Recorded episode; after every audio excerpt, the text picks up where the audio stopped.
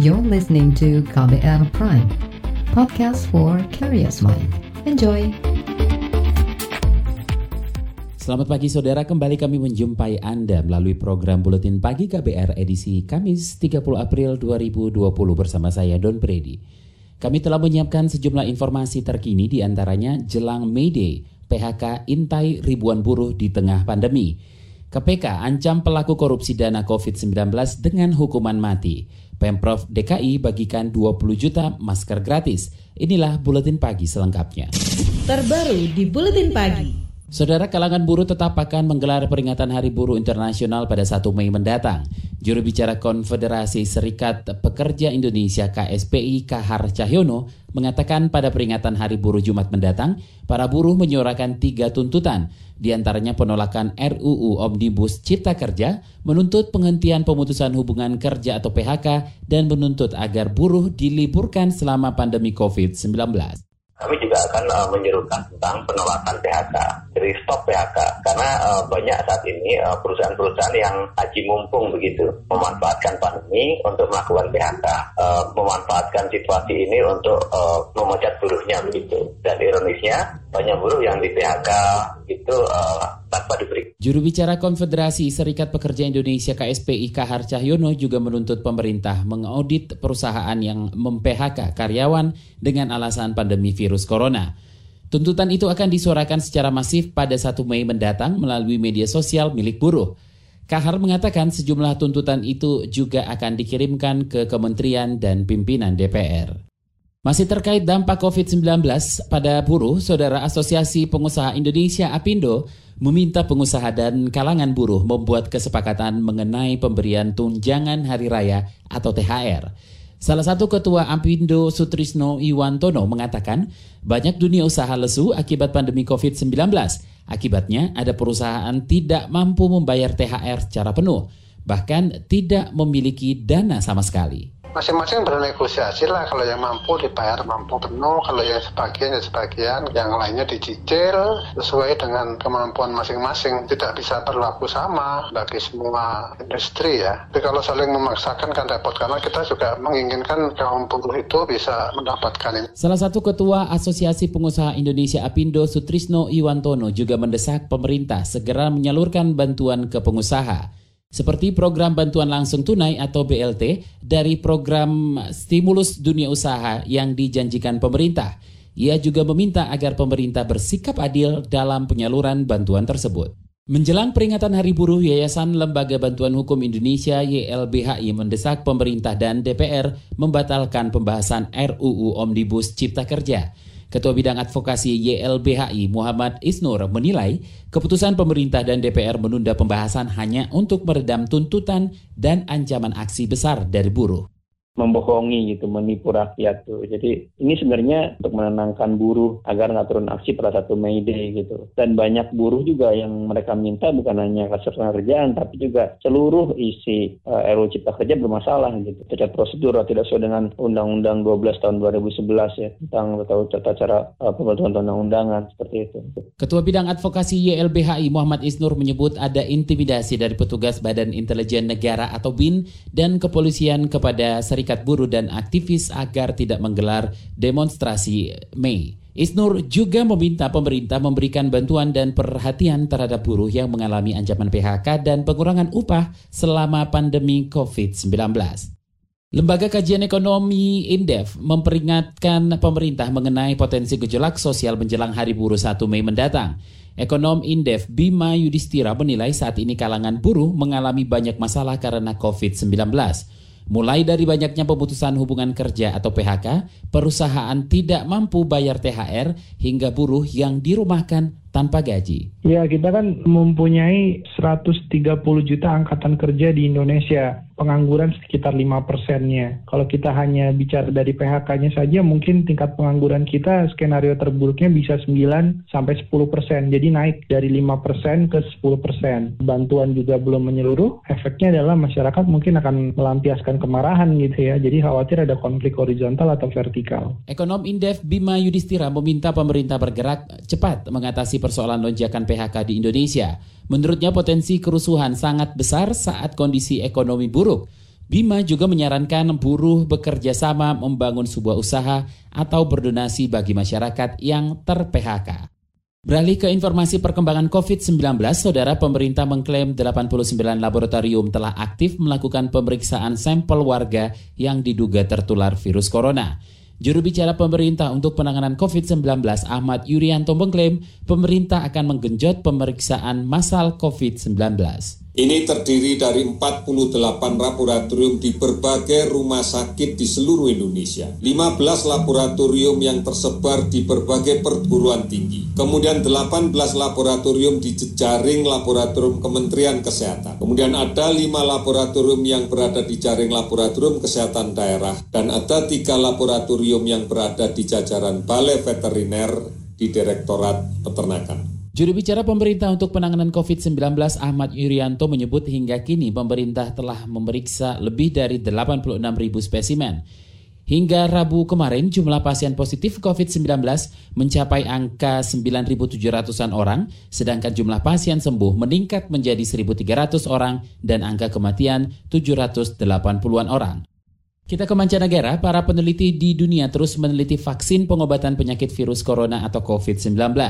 Organisasi Kesehatan Dunia WHO menyebut ada 120 vaksin yang kini tengah dikembangkan. Tujuh di antaranya dalam tahap uji klinis. Ketujuh vaksin itu dikembangkan berbagai lembaga penelitian mulai dari Universitas Oxford di Inggris, Moderna Inc. di Amerika Serikat hingga Beijing Institute of Biotechnology di China.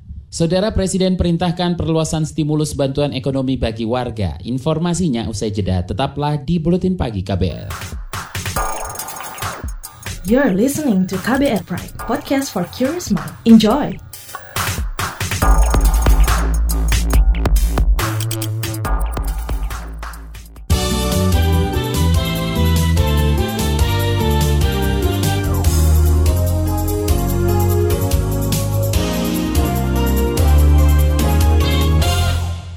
Presiden Joko Widodo memerintahkan para menterinya memperluas bantuan stimulus perlindungan dan pemulihan ekonomi bagi usaha mikro, kecil, dan menengah atau UMKM.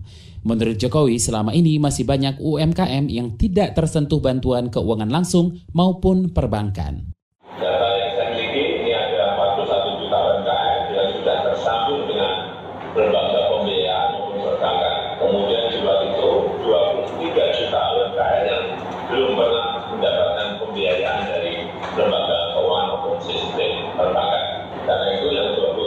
23 juta UMKM ini harus mendapatkan program dari perluasan pembiayaan modal kerja. Presiden Joko Widodo mengatakan bantuan perluasan modal ini akan dilakukan bersamaan dengan program bantuan lain yang sudah ada dan tengah berjalan. UMKM yang telah mendapat akses atau kemudahan peminjaman modal melalui bank bisa mengikuti program kredit usaha rakyat atau KUR yang sudah ada sejak lama. Sedangkan untuk UMKM yang belum mendapat akses bisa mengajukan diri dalam program Ultra Mikro atau UMI dan program Membina Ekonomi Keluarga Sejahtera atau MEKAR. Menteri Koordinator Bidang Perekonomian Erlangga Hartarto memastikan program relaksasi kredit akan berjalan penuh di semua sektor setelah terbitnya Peraturan Menteri Keuangan atau PMK. Beberapa program seperti kredit usaha rakyat atau KUR hingga restrukturisasi kredit di bawah 10 miliar juga telah dijalankan melalui Peraturan Otoritas Jasa Keuangan atau POJK. Uh, segera setelah RPP ini berjalan dan PMK terbit, maka ini akan segera dijalankan. Beberapa program yang sudah mulai duluan adalah KUR. KUR itu sudah mulai berjalan. Kami mendapatkan laporan dari Timbara, sebagian besar sudah terlaksana. Demikian pula yang terkait dengan PO OJK 11 dan juga regulasi yang mengatakan restrukturisasi daripada uh, kredit di bawah 10 miliar ini sudah mulai itu tadi Menko Perekonomian Erlangga Hartarto. Sementara itu Kementerian Keuangan akan segera membahas rencana pemberian bantuan kredit modal kerja bagi usaha mikro, kecil, dan menengah di tengah pandemi COVID-19. Menteri Keuangan Sri Mulyani mengatakan pembahasan melibatkan Otoritas Jasa Keuangan atau OJK. Saudara Komisi Pemberantasan Korupsi KPK mengancam bakal menuntut hukuman mati kepada siapa pun yang mengkorupsi anggaran penanganan COVID-19. Ketua KPK Firly Bahuri mengatakan KPK telah membuat satuan tugas untuk mengawasi penggunaan anggaran COVID-19 baik di pusat maupun daerah. Kami juga membuat satu satgas gabungan antara Deputi Penindakan dan Deputi Pencegahan dan merangka melakukan pencegahan supaya tidak terjadi korupsi dan sekaligus melakukan tindakan tegas terhadap penyimpangan anggaran korupsi. Kita tahu persis bahwa korupsi yang dilakukan dalam bencana tidak lepas ancaman hukumannya, pidananya adalah pidana mati. Ketua KPK Firly Bahuri menyebutkan anggaran dana untuk COVID-19 ini angkanya sangat besar, mencapai ratusan triliun rupiah. Karena itu penganggaran dana pencegahan COVID-19 baik yang bersumber dari APBN maupun APBD berpotensi dijadikan ajang korupsi. Anggota Komisi Hukum DPR Arteria Dahlan meminta Komisi Pemberantasan Korupsi KPK mengusut dugaan korupsi di lingkungan staf khusus Presiden bidang milenial. Arteria mencurigai ada pelanggaran hukum dan pemilihan platform Ruang Guru sebagai mitra pelatihan peserta Kartu Prakerja. Platform Ruang Guru merupakan perusahaan Adamas Belva bekas staf khusus Presiden. Menurut Arteria, pemilihan vendor untuk program sebesar Kartu Prakerja seharusnya berdasarkan tender.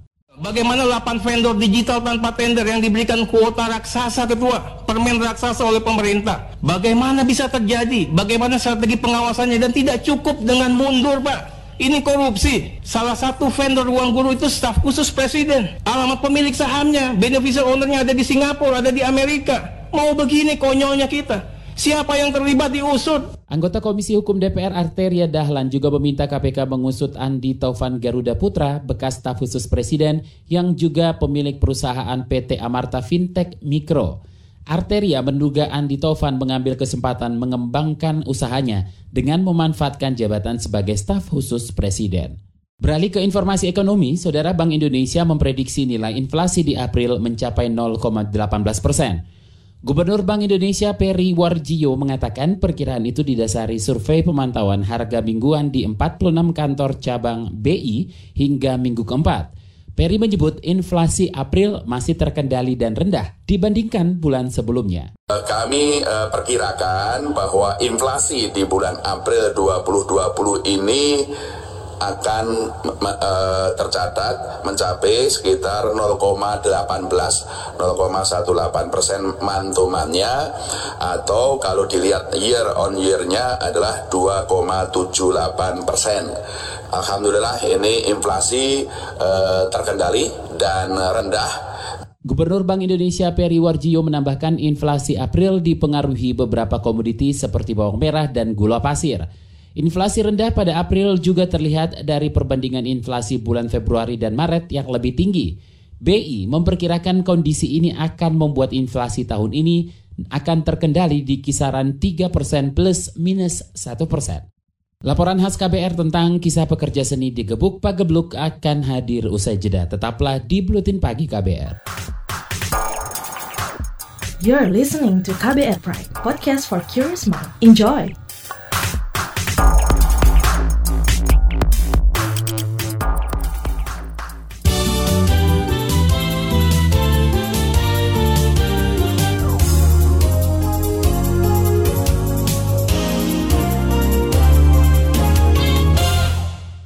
Anda masih mendengarkan Buletin Pagi, saatnya kita simak laporan khas HPR. Bisnis hiburan menjadi sektor awal yang tumbang di masa pandemi COVID-19. Kebijakan pembatasan sosial membuat berbagai acara keramaian dilarang. Tak kurang dari ratusan ribu pekerja seni tiba-tiba kehilangan pekerjaan karena seluruh agenda atau event dibatalkan. Berikut beberapa kisah pegiat seni yang terdampak pandemi.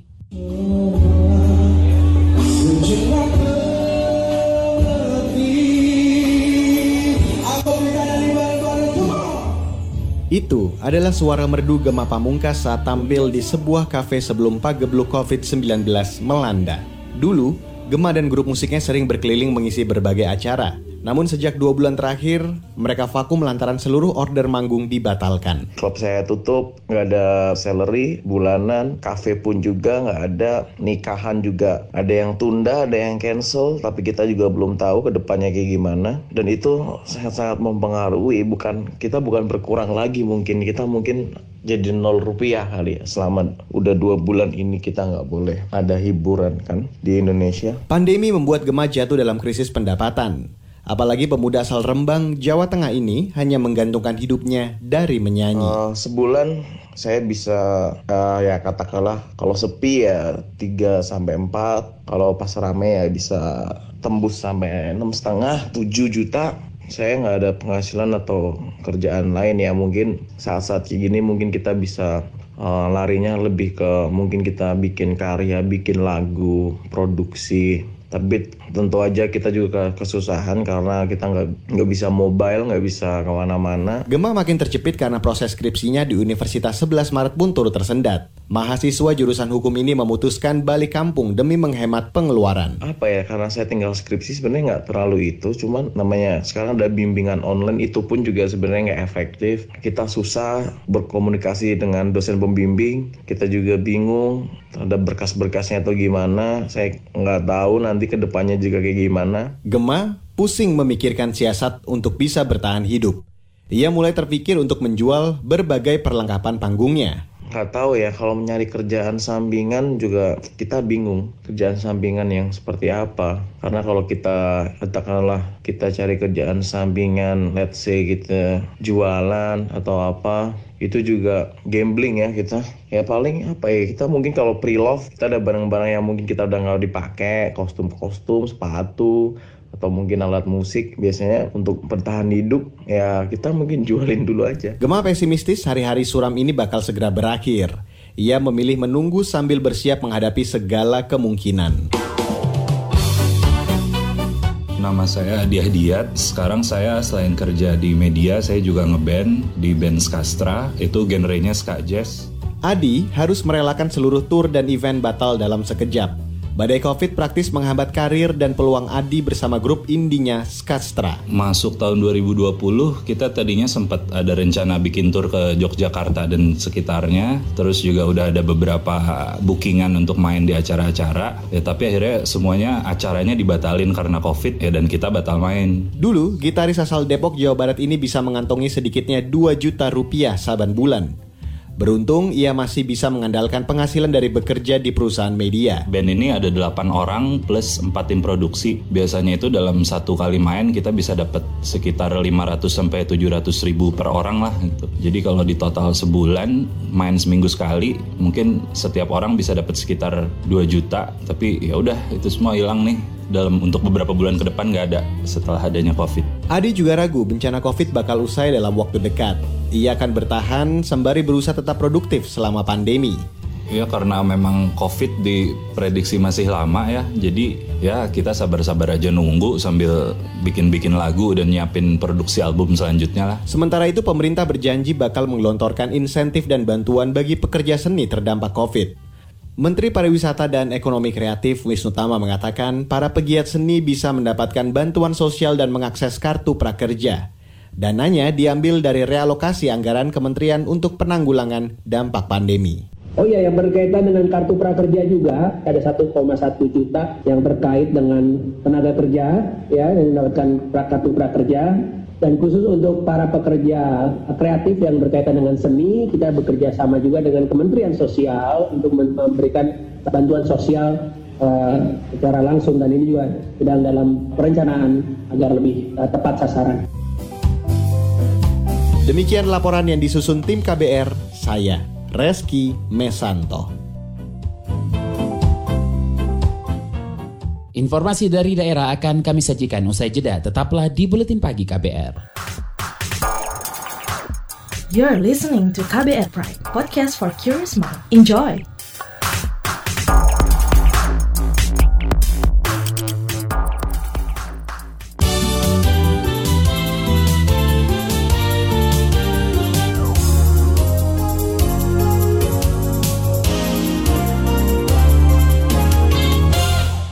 Saudara pemerintah Provinsi DKI Jakarta akan membagikan 20 juta masker gratis kepada semua warga yang bermukim di ibu kota. Gubernur DKI Jakarta Anies Baswedan mengatakan masing-masing orang nantinya akan mendapatkan dua buah masker kain hasil produksi penjahit lokal di Jakarta. Anies memastikan masker kain sesuai standar sehingga aman digunakan. Nah, diproduksi 20 juta. 20 juta ini akan dibagikan kepada seluruh warga di Jakarta dan pembagiannya nanti melalui kelurahan, kemudian ke RW, RT, lalu nanti akan dibagikan ke setiap kepala keluarga yang ada di Jakarta. Gubernur DKI Jakarta Anies Baswedan menambahkan sekitar 1,5 juta masker yang tersedia akan didistribusikan terlebih dahulu. Sisanya akan segera dibagikan usai selesai diproduksi. Anies juga meminta warga Jakarta wajib menggunakan masker saat keluar rumah untuk mengurangi potensi penularan COVID-19. Kita ke Jawa Tengah, Saudara. Organisasi Angkutan Darat atau Organda Kota Semarang, Jawa Tengah mendesak pemerintah segera memberikan bantuan sosial kepada sopir angkutan yang terdampak pandemi COVID-19.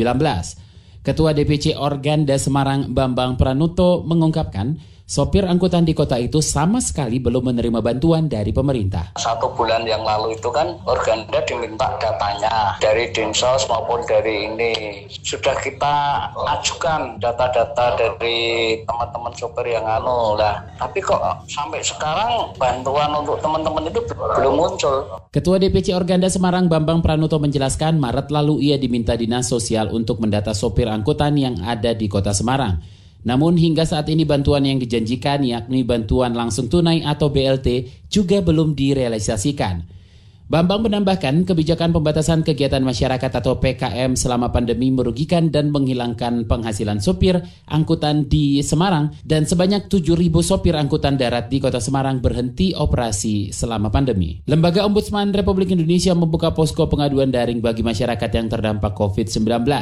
Menurut Ketua Ombudsman RI Amzulian Rifai, Posko ini dibuka untuk memberikan akses bagi masyarakat mengadukan pelayanan publik yang tidak berjalan baik selama pandemi.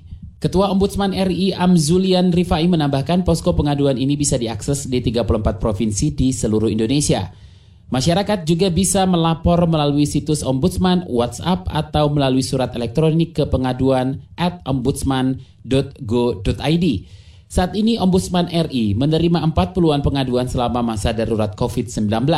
Sebagian besar pengaduan terkait permintaan keringanan kredit pasien yang tidak dilayani di rumah sakit, PHK, hingga keringanan pembayaran SPP sekolah. Informasi tadi menutup jumpa kita di Buletin Pagi hari ini. Pantau juga informasi terbaru melalui kabar baru, melalui website kabar.id, Twitter kami at berita KBR, serta podcast melalui kbrprime.id. Akhirnya, saya Don Brady pamit, undur diri. Salam.